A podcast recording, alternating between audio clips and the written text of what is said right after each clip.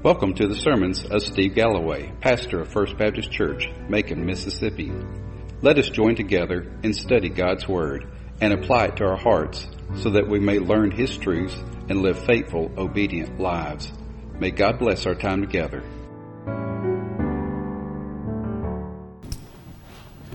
We'll be sharing several different passages of Scripture, so I don't have a central passage for you to turn to, but if you like, I'm going to be uh, sharing some passages out of Luke chapter 2 and John chapter 2, and then Titus chapter 2. Uh, you can follow along as I preach. Uh, talking about Mother's Day, there's so many times that uh, we, we focused on the passage we dealt with in our uh, uh, scripture earlier about the virtuous woman, and I've always wondered is that really a woman? Is that really a, a real person?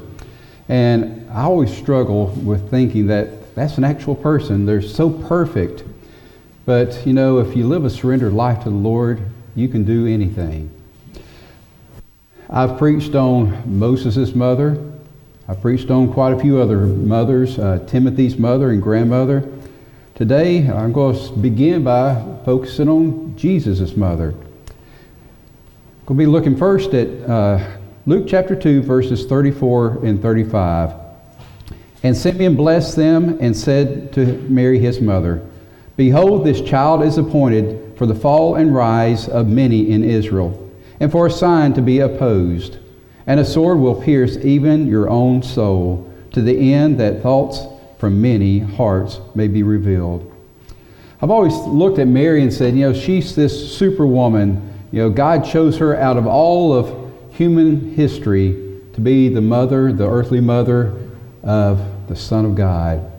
You go, how in the world could a woman fulfill that role? But if you really look at it, she was just a mother.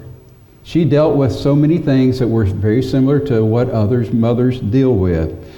Yes, she had found favor with God and had been chosen. Uh, God chose her for this special purpose to be the mother of the Christ child. Yet we know really very little about her life as Jesus was growing up. We basically hear the, uh, the, the story of uh, Jesus' birth and a little bit around that time. We also see when Jesus turned 12 that she and her husband Joseph take Jesus to Jerusalem uh, and they leave them behind. I don't know if that's a good mother or not, but you look and you see that this is just a mother. This is a woman who is fulfilling a God given call just like any other mother. And we look, we know that in uh, the earlier days of his birth, uh, Herod had sent out a decree that uh, any child, male child, three years or younger in that region would be executed. So God led them into Egypt.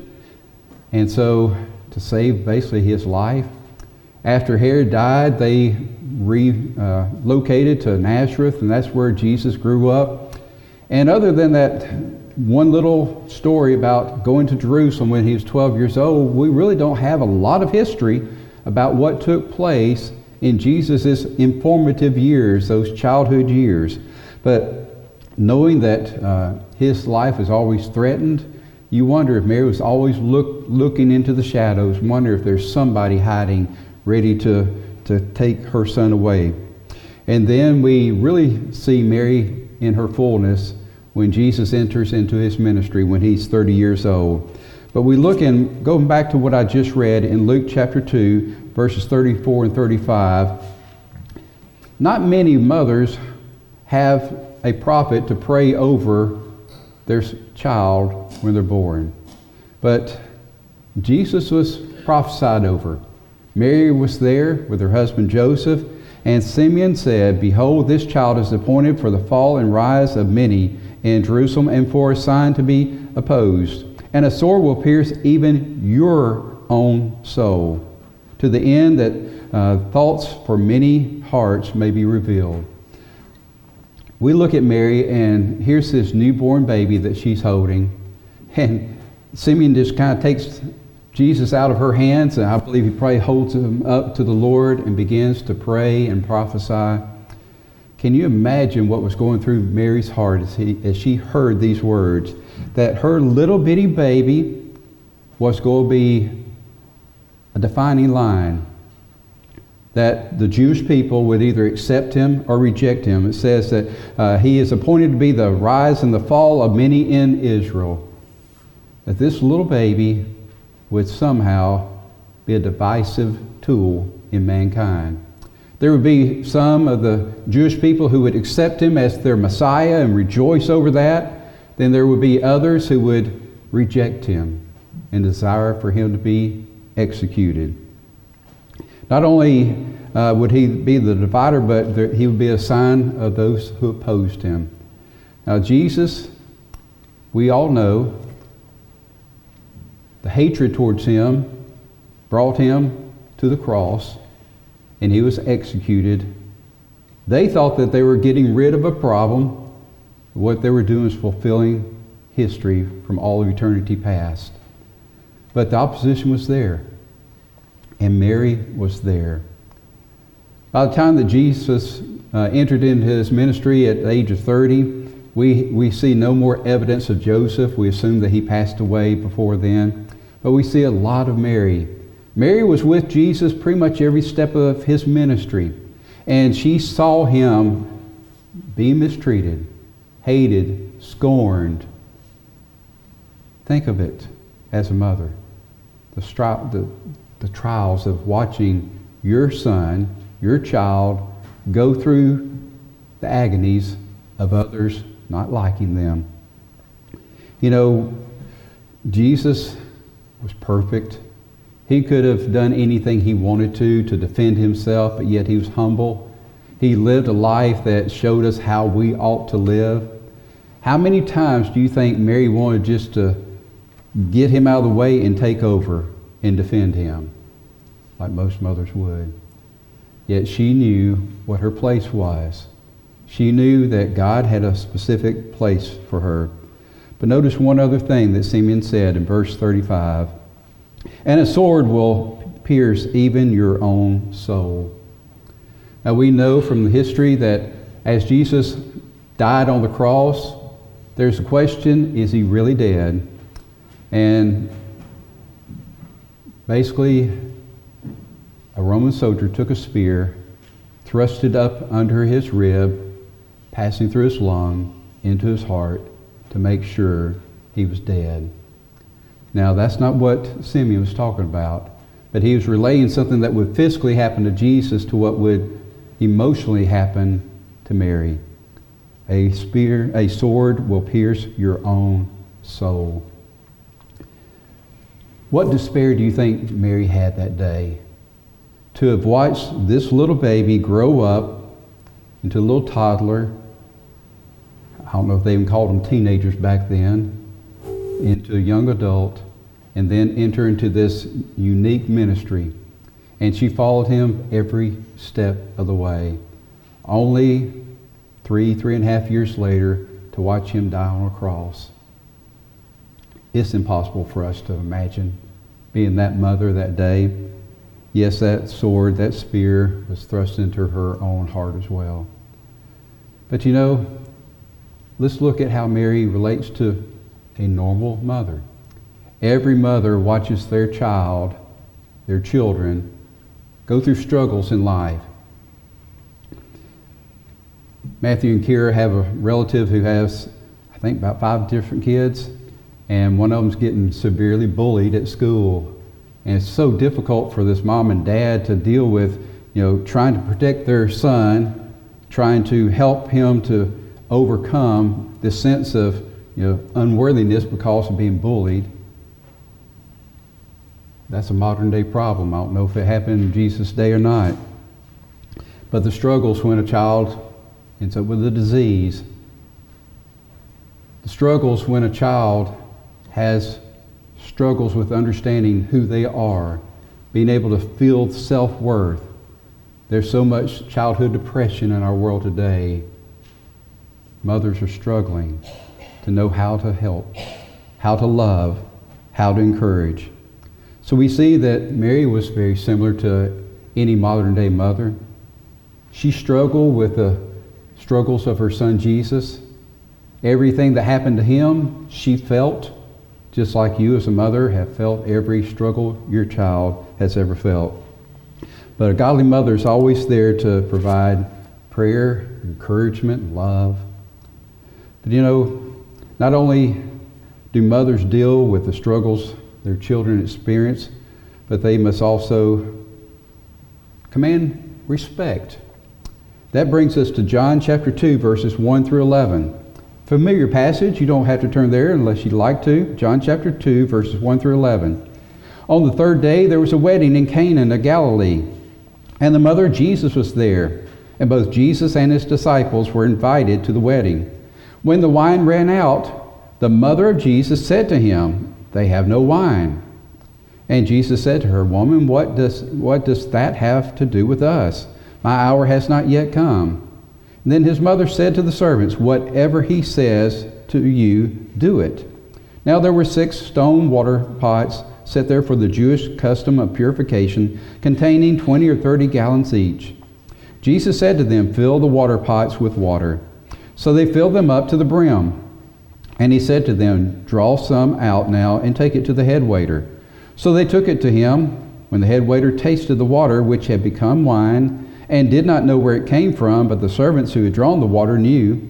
The head waiter called the bridegroom and said to him, Every man serves the good wine first, and when the people have drunk freely, then he serves the poor wine. But you have kept the good wine until now. This beginning of the signs or miracles Jesus did in Cana of Galilee, and manifested his glory, and his disciples believed in him. Now, Jesus has just become, uh, begun his earthly ministry. This is the first miracle or sign that, that he performs. And if you read the scriptures, it's at the prompting of his mother, Mary.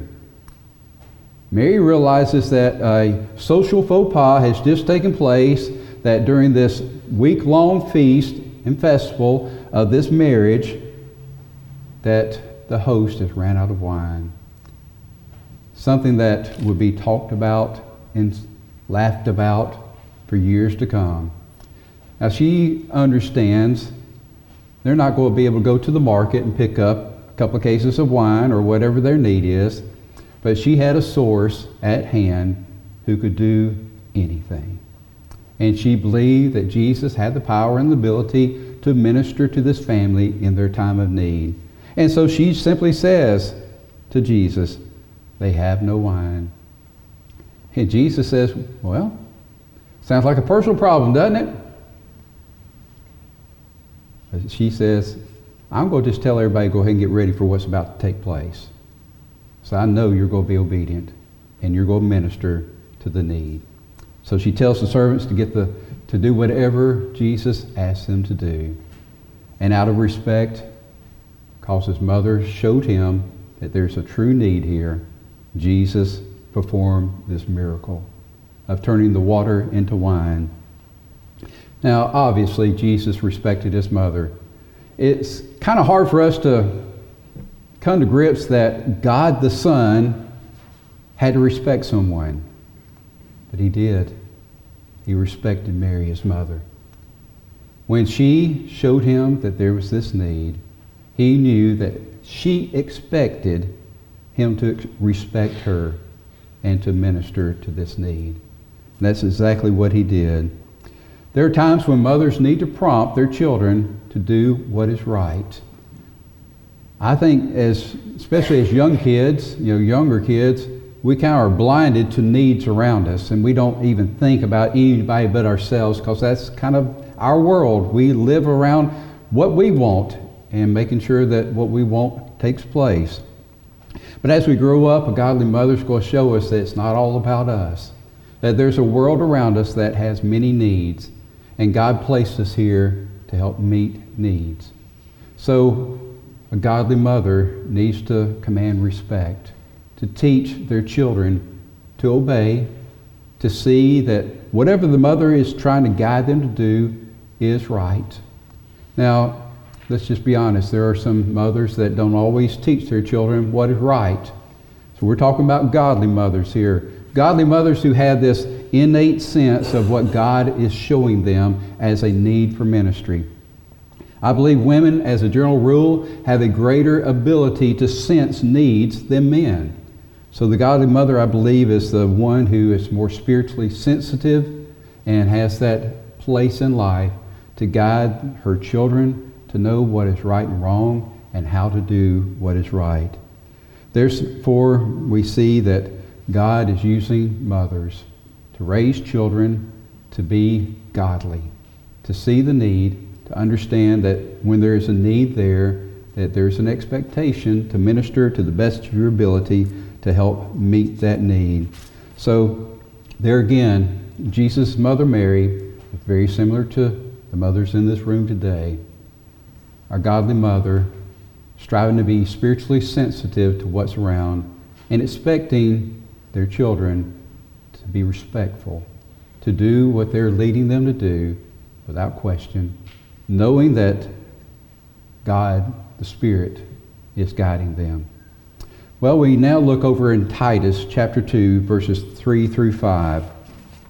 Titus chapter 2, verses 3 through 5.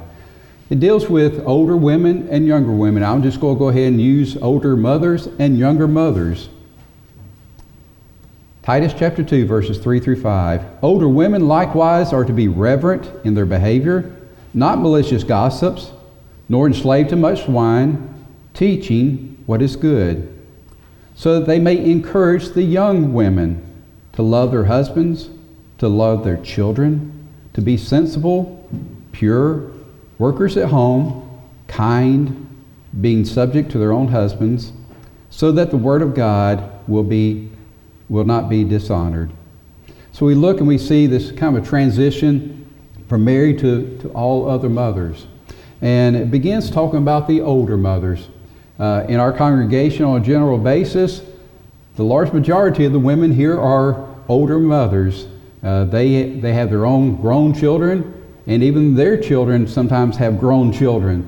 And so, what's the, what's the purpose here? What, what is Paul telling Titus?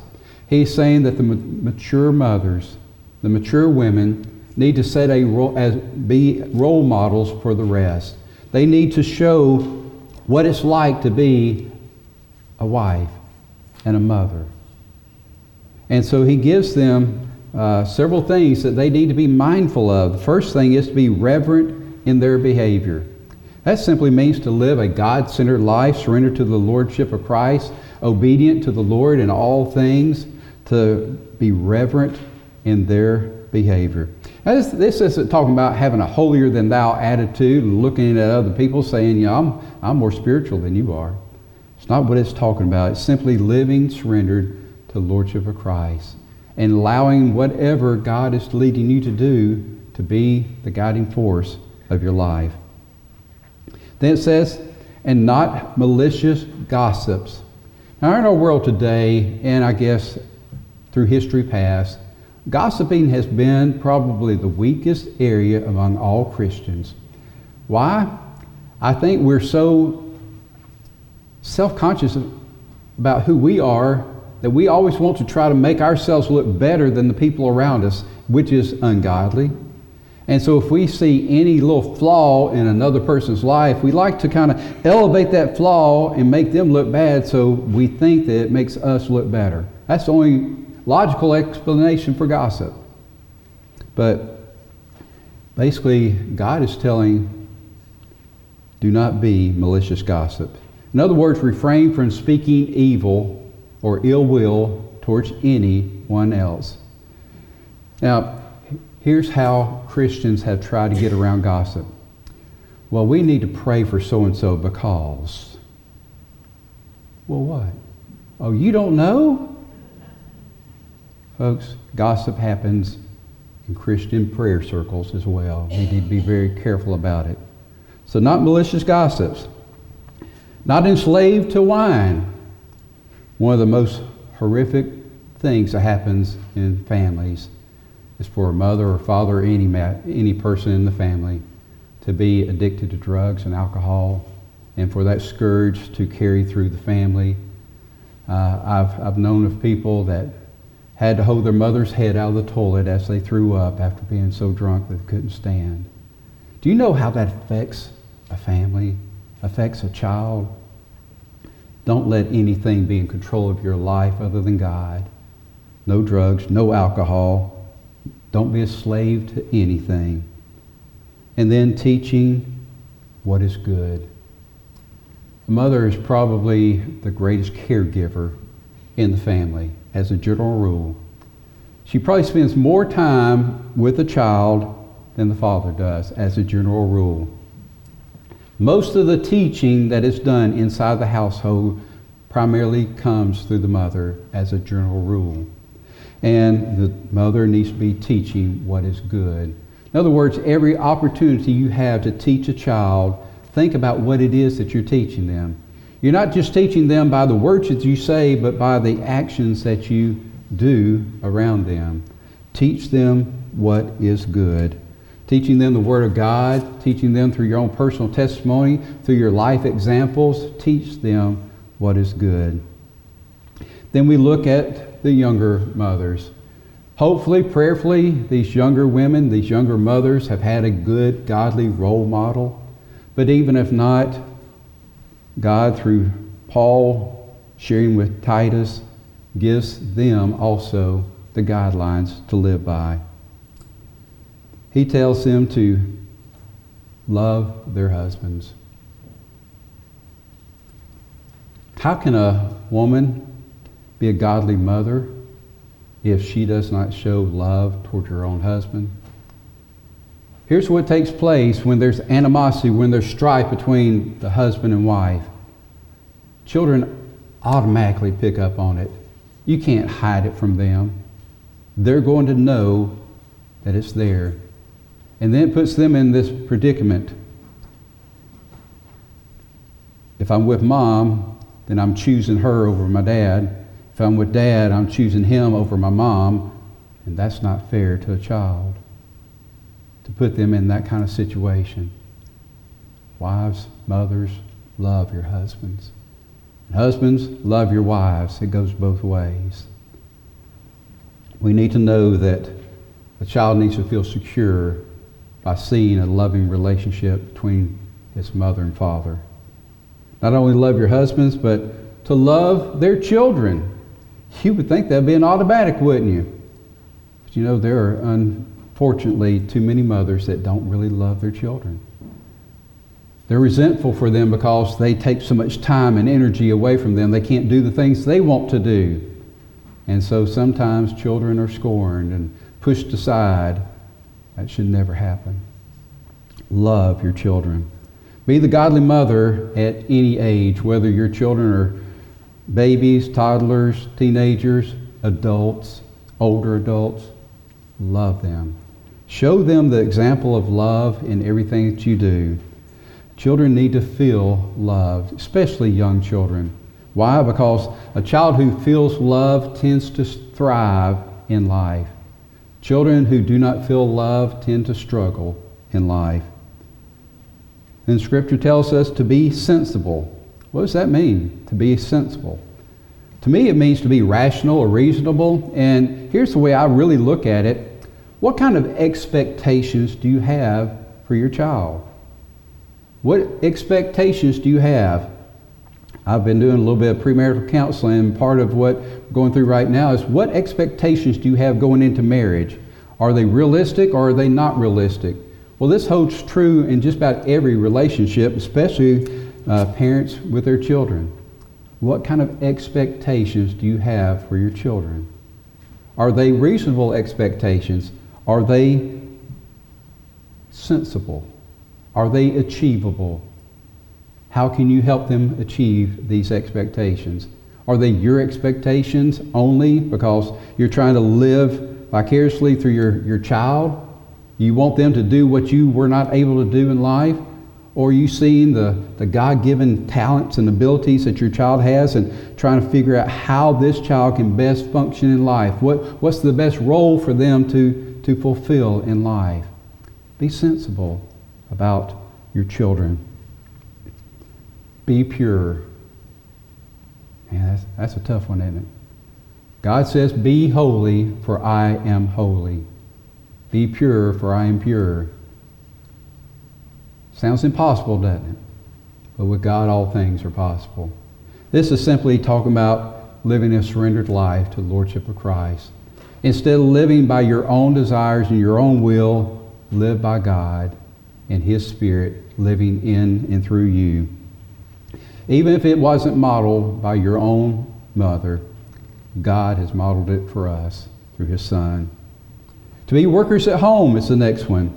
In Paul's day, it was most common for the mother, the wife, to work in the home to provide the food and the clothing for their family, which was a full time job. In today's society, with modern amenities and things like that, many women are working outside the home, but here again, typically speaking, the mother is the main caregiver in the house. She's the one that makes sure that the home is ran properly and children are fed and clothed and that their needs are met. She's the one that picks up on the little struggles that are going on. She's the one that is there to, to kiss a boo boo and to help out wherever needed, to encourage, to pray. So be a worker at home. Fulfill those godly responsibilities. And then to be kind. To be kind is simply allowing the love of Christ to flow through you towards your children, towards your family. To be kind. When we look at that, we say, you know, shouldn't that just be an automatic as a child of God? Unfortunately, it didn't. Why? Because we all go through trying times in our life. We have a rough day, and sometimes we take it out on those who are around us. Sometimes, you know, we're, we're dealing with something in our own life and we're not happy, and so that unhappiness tends to flow in how we treat others in our family. Strive to be kind, loving. Again, letting the Spirit of God flow and the love of Christ flow through you. Subject to their husbands. Now, this has been a tough touchy subject, but it is the Word of God. The Word of God has an ideal for the home that the husband is the head of the household. But any godly husband will immediately understand that, that God has created this helpmeet for him. And this helpmeet is just as equal in the eyes of God in value as he is. And that if he is any kind of a husband, he will understand that God has given him a wonderful gift that has talents and abilities that he does not have. Otherwise, one of the, the two are not needed. But God is giving the husband, who he's placed over the head as the head of the house, he's given him a helpmeet, a wife, who is to love and nurture the home, and to love him, to respect him, but the two have to work hand in hand, glove in glove. We look and see that God has purposed husband and wife to be a perfect match. That the two are equal in God's eyes. They both have talents and abilities that the other does not have, and that together they become a family. So respect, be subject and respect the husband. Then the last part is to honor the Word of God. In other words, it, it has a kind of negative so that the Word of God will not be dishonored. We need to honor the Word of God in all that you do. Mothers, how much time do you spend in the Word of God? If you're not spending time in the Word of God, you cannot teach it, you cannot model it, you cannot live it out for your children. You need to live in such a way that the Word of God is honored. And so we look and we see that all these things are picture of motherhood. And kind of just wrapping this up, you know, we see and think that Mary had the most difficult job of, of any mother around, but she really had a typical job as a mother. She saw her son struggle with people not liking him. I'm sure she wanted to intervene every time that this happened. She may have at times, we don't know. But she also made sure that he was being raised in a proper home. Now, G- Jesus was Jewish, and she and Joseph made sure that he followed the Jewish customs. On the eighth day, they had him circumcised, and they named him and brought him before the rabbi, and he was blessed. Then, after her days of purification, they entered Jerusalem and they paid the, the, the, the offering for his birth. That's when Simeon and Anna prophesied over him. At 12 years old, they were back in Jerusalem again for one of the feasts. They did all the right things. They made sure that their son was being raised in a spiritual atmosphere. For us today, mothers, make sure your child is learning about the Word of God here at church and in the home. That they're learning about all the different aspects of what a Christian is all about. You're modeling Christianity in your own life. Everything that Mary was doing, you can do as well. We must provide a nurturing environment for our children. Now, for Susan and I, our child is just turned 35, out of the house. He now has a little baby that's a little over a week old, almost two weeks, two weeks tomorrow. So, our days of exampling, especially now these nine hours away, are not over with, but we don't have nearly the influence we did when he was under our own home. But you know what? We still expect his respect, and he shows it. I think he knows that we'd be in the car and come up there and give him a spanking if he didn't, because he's been real good about showing us our little granddaughter uh, through the duo kind of Zoom type thing. So we've been doing the video chats, being able to see our granddaughter even though we're hundreds of miles away. But expect them to respect you. Even if they're grown and have their own children, even if they have their own grandchildren. Look at the witness that you're being. Are you living a life, a godly life, for them to model? If not, maybe go back to Titus chapter 2 and look and see these things that you as a mother need to be a doing.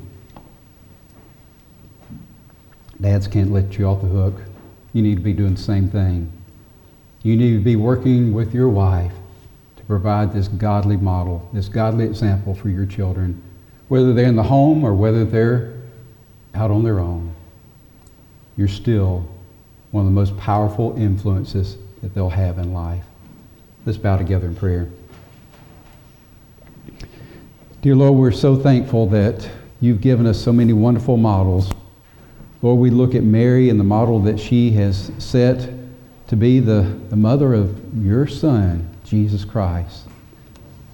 Lord, we cannot even imagine all that she went through as she watched her son being hated and attacked and even crucified.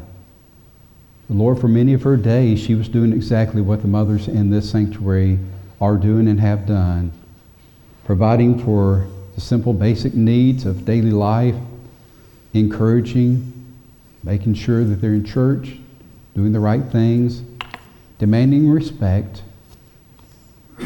Lord, there's so many things that we need to be mindful of. How are we living? Are we living God centered lives? Are we living surrender to the Lordship of Christ so that it is you living in us and through us, so that we are setting a godly example for others? Lord, help us all, mothers, fathers, husbands, wives. Lord, no matter what stage of life we're in, Lord, you've given us a privilege to be an example and influence to others. Lord, guide us and use us in a way that brings honor and glory to you. In Jesus' name we pray. Amen.